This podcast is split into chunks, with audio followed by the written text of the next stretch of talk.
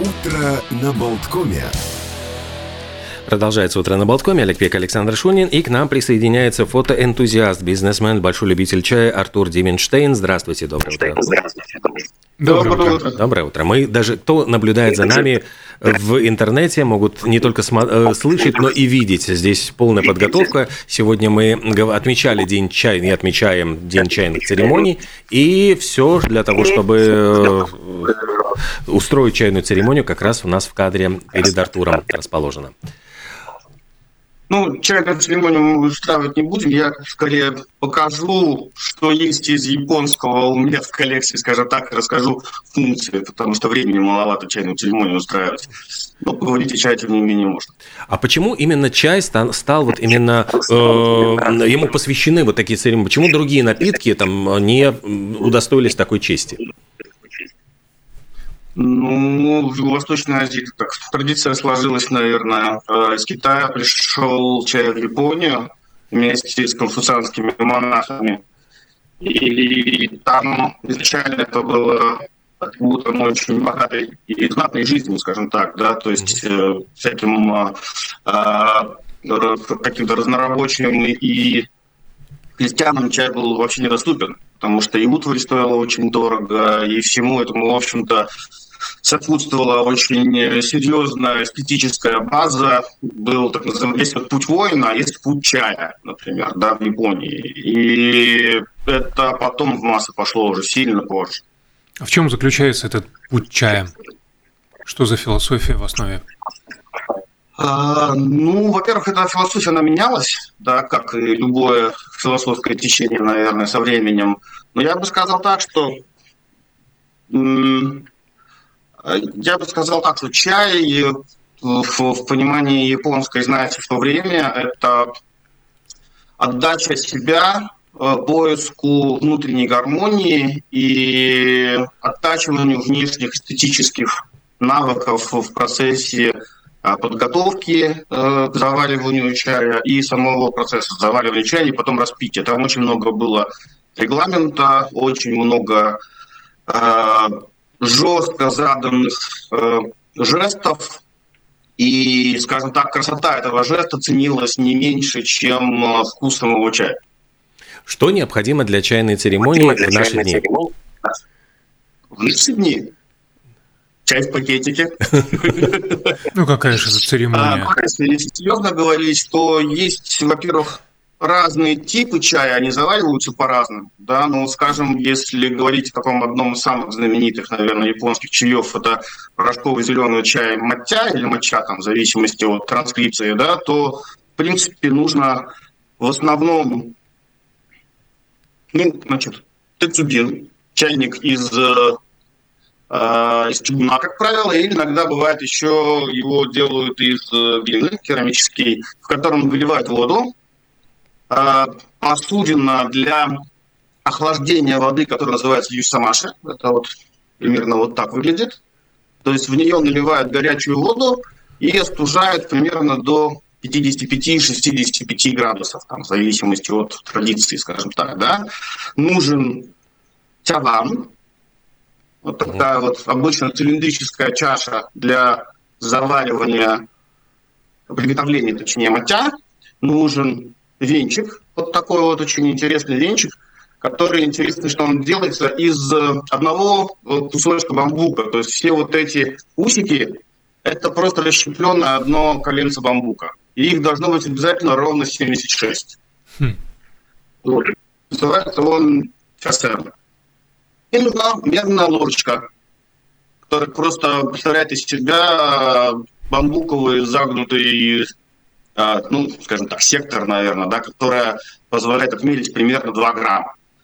В принципе, вот 2, от 2 до 4 граммов считается порция, э, достаточно порция сухого чая, этого порошкового, для того, чтобы его приготовить.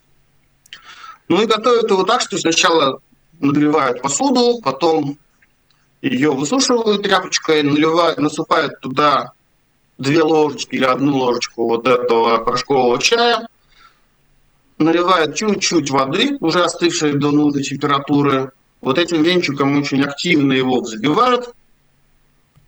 и после чего доливают еще воды примерно там на треть чаванна. И самое интересное, что это групповое чаепитие, когда он пускается по кругу. То есть каждый отпивает по одному глотку. Прямо из одной э, посудины? Да. Как она называлась в других широтах? Братина? Братина? Ну, не, не важно, не важно. А, да, во, во времена ковида совершенно э, невозможно себе это представить, чтобы прихлебывать из одной чашки, так вот по кругу ее пускать. Ну, в семейном кругу можно же такое устроить, правда? Да, конечно. А ну, в какие моменты э, пьется именно вот этот чай? Ну, как в обеденный перерыв, э, когда время ограничено, ты вот этим всем не станешь же заниматься? Это выходные дни, вечером, когда практикуется?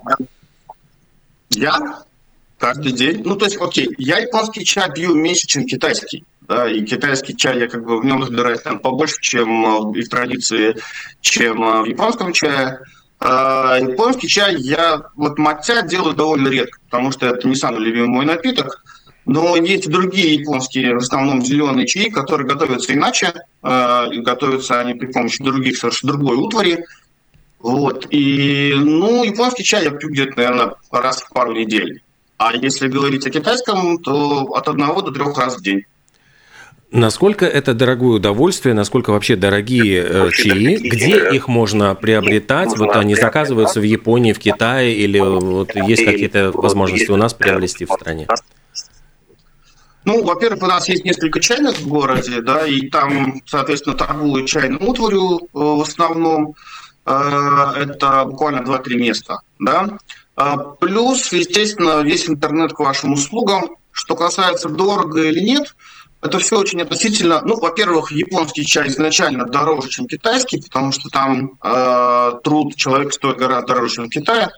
Это раз. Во-вторых, в Японии мало места для плантаций, потому что это Э, вулканические происхождения острова, которые имеют очень э, жестко, жестко нарастающий рельеф, они как пики из воды торчащие. И там люди живут только в Додовской полоске вокруг моря, то есть там очень, очень мало площади.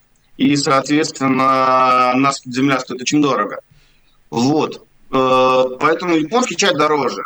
Э, что касается, если взять, там, пересчитать на литр напитка стоимость, да, то иногда парадоксально ты покупаешь там вроде бы за 20 евро 100 граммов чая, который получается там в несколько раз дороже, чем э, чай там на полке в супермаркете. Но если его правильно готовить, то это хороший чай, то хватает там 2-3 граммов, например, чтобы приготовить в конце концов литр напитка.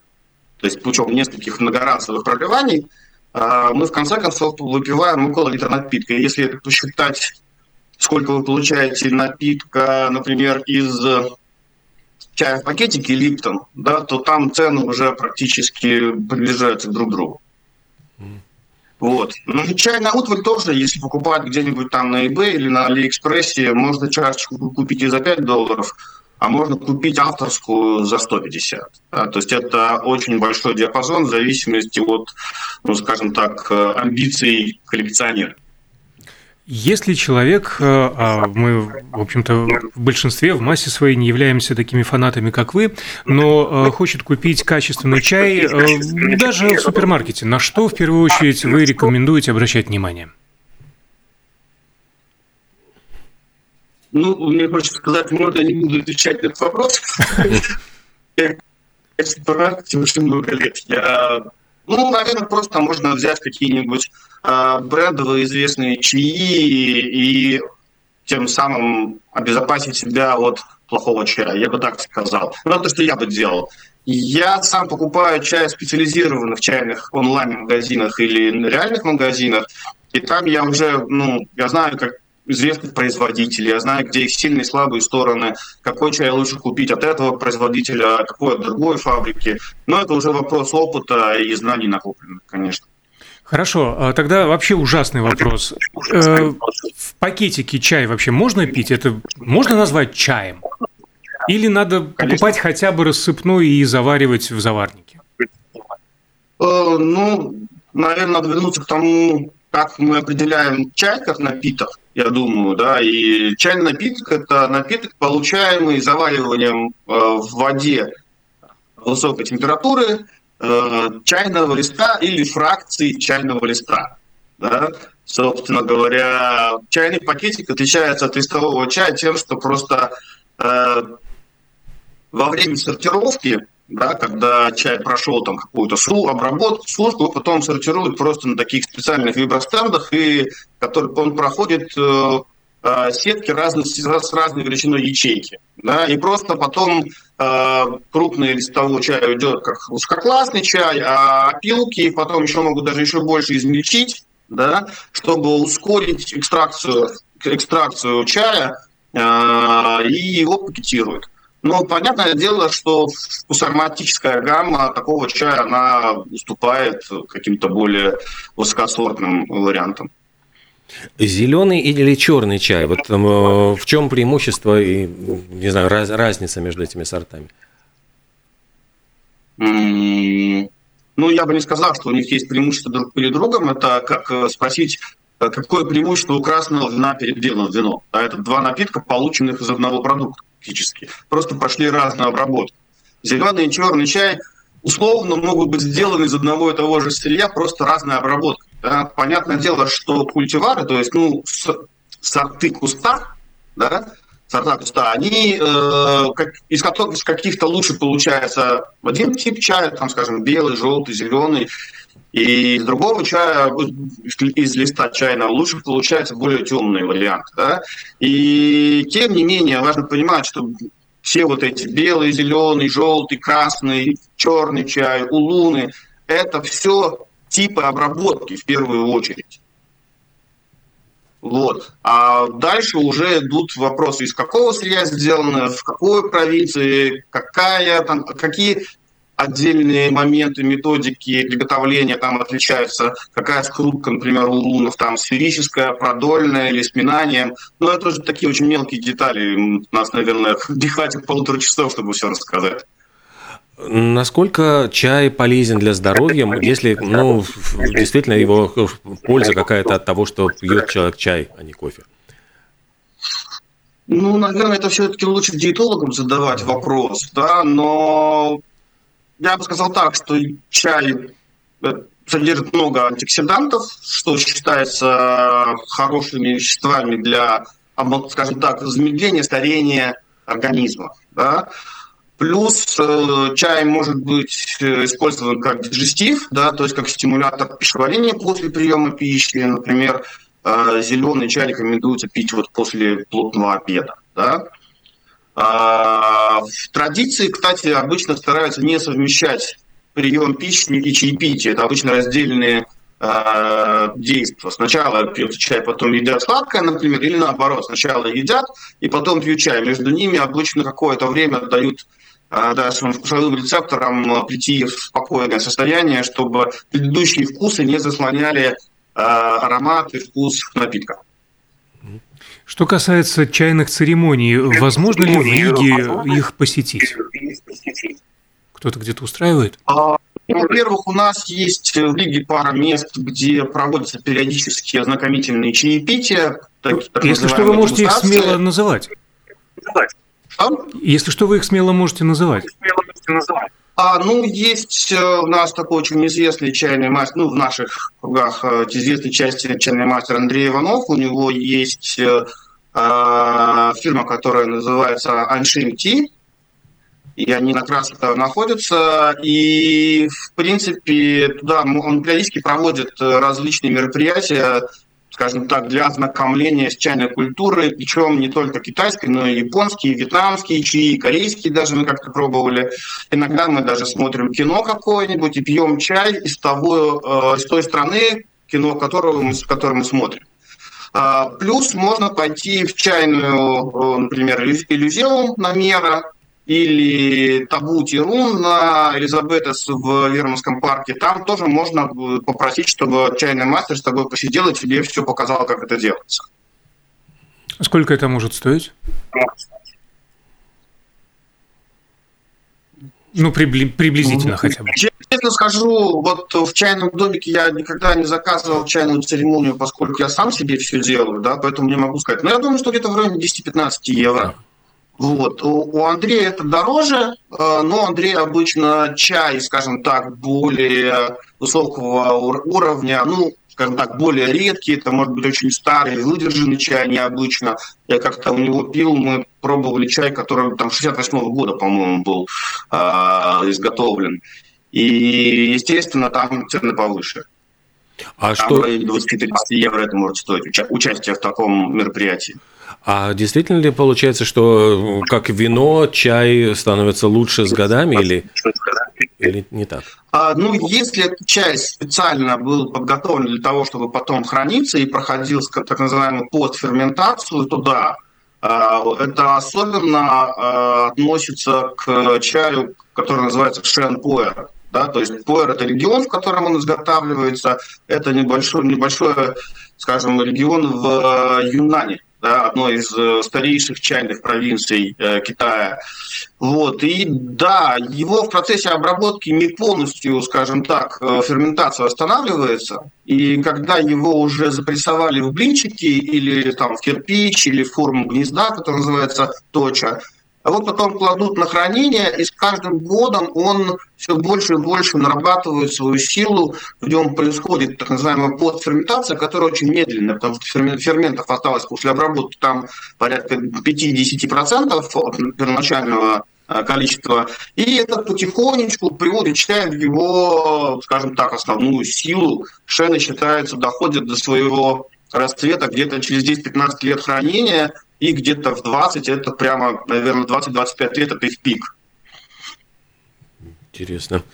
Э, а все-таки вот мы, когда пьем чаще всего чай на ходу, скорее, скорее, если во время, там, не знаю, с утра торопимся на работу, в обеденный перерыв. Вот смысл все-таки вот этой чайной церемонии в том, чтобы остановиться, насладиться жизнью, вот э, что мы получаем еще дополнительно, кроме самого чая?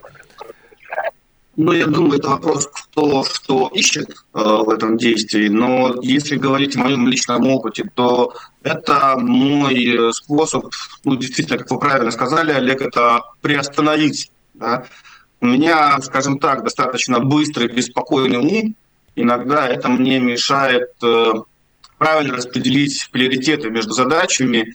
И в такие моменты, когда я ловлю себя на таком состоянии, я откладываю дела, сажусь, спокойненько провожу 30-40 минут за чаепитием, прихожу опять в норму и потом за полтора часа делаю то, что я думаю, что я до конца дня вообще не успею. Так что это, скажем так, это мой способ ну, помедитировать, выскочить из этого беличьего колеса, в котором ты бегаешь и уже не видишь ничего, кроме этого колеса, как в шорах находишься.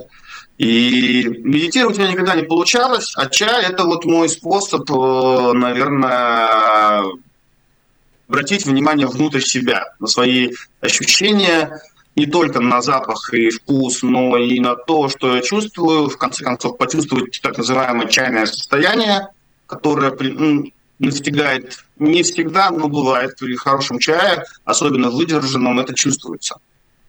Ну, а еще это способ живого человеческого общения, как мы сейчас продемонстрировали с нашим гостем Артуром Деменштейном, бизнесменом, фотоэнтузиастом и любителем чая. Артур, огромное спасибо, спасибо за то, что присоединились, рассказали и показали. Хорошего дня. Спасибо, Александр, Олег, очень рад был повидаться. Счастливо. Счастливо. Всего доброго. Всего доброго. А, утро на Болткоме мы завершаем, но буквально через час небольшим вернемся с программой Татьяны Латышевой «Экономикс» и поговорим э, компании, обсудим компании с государственным капиталом, скажем, Air Baltic, обещанная тема.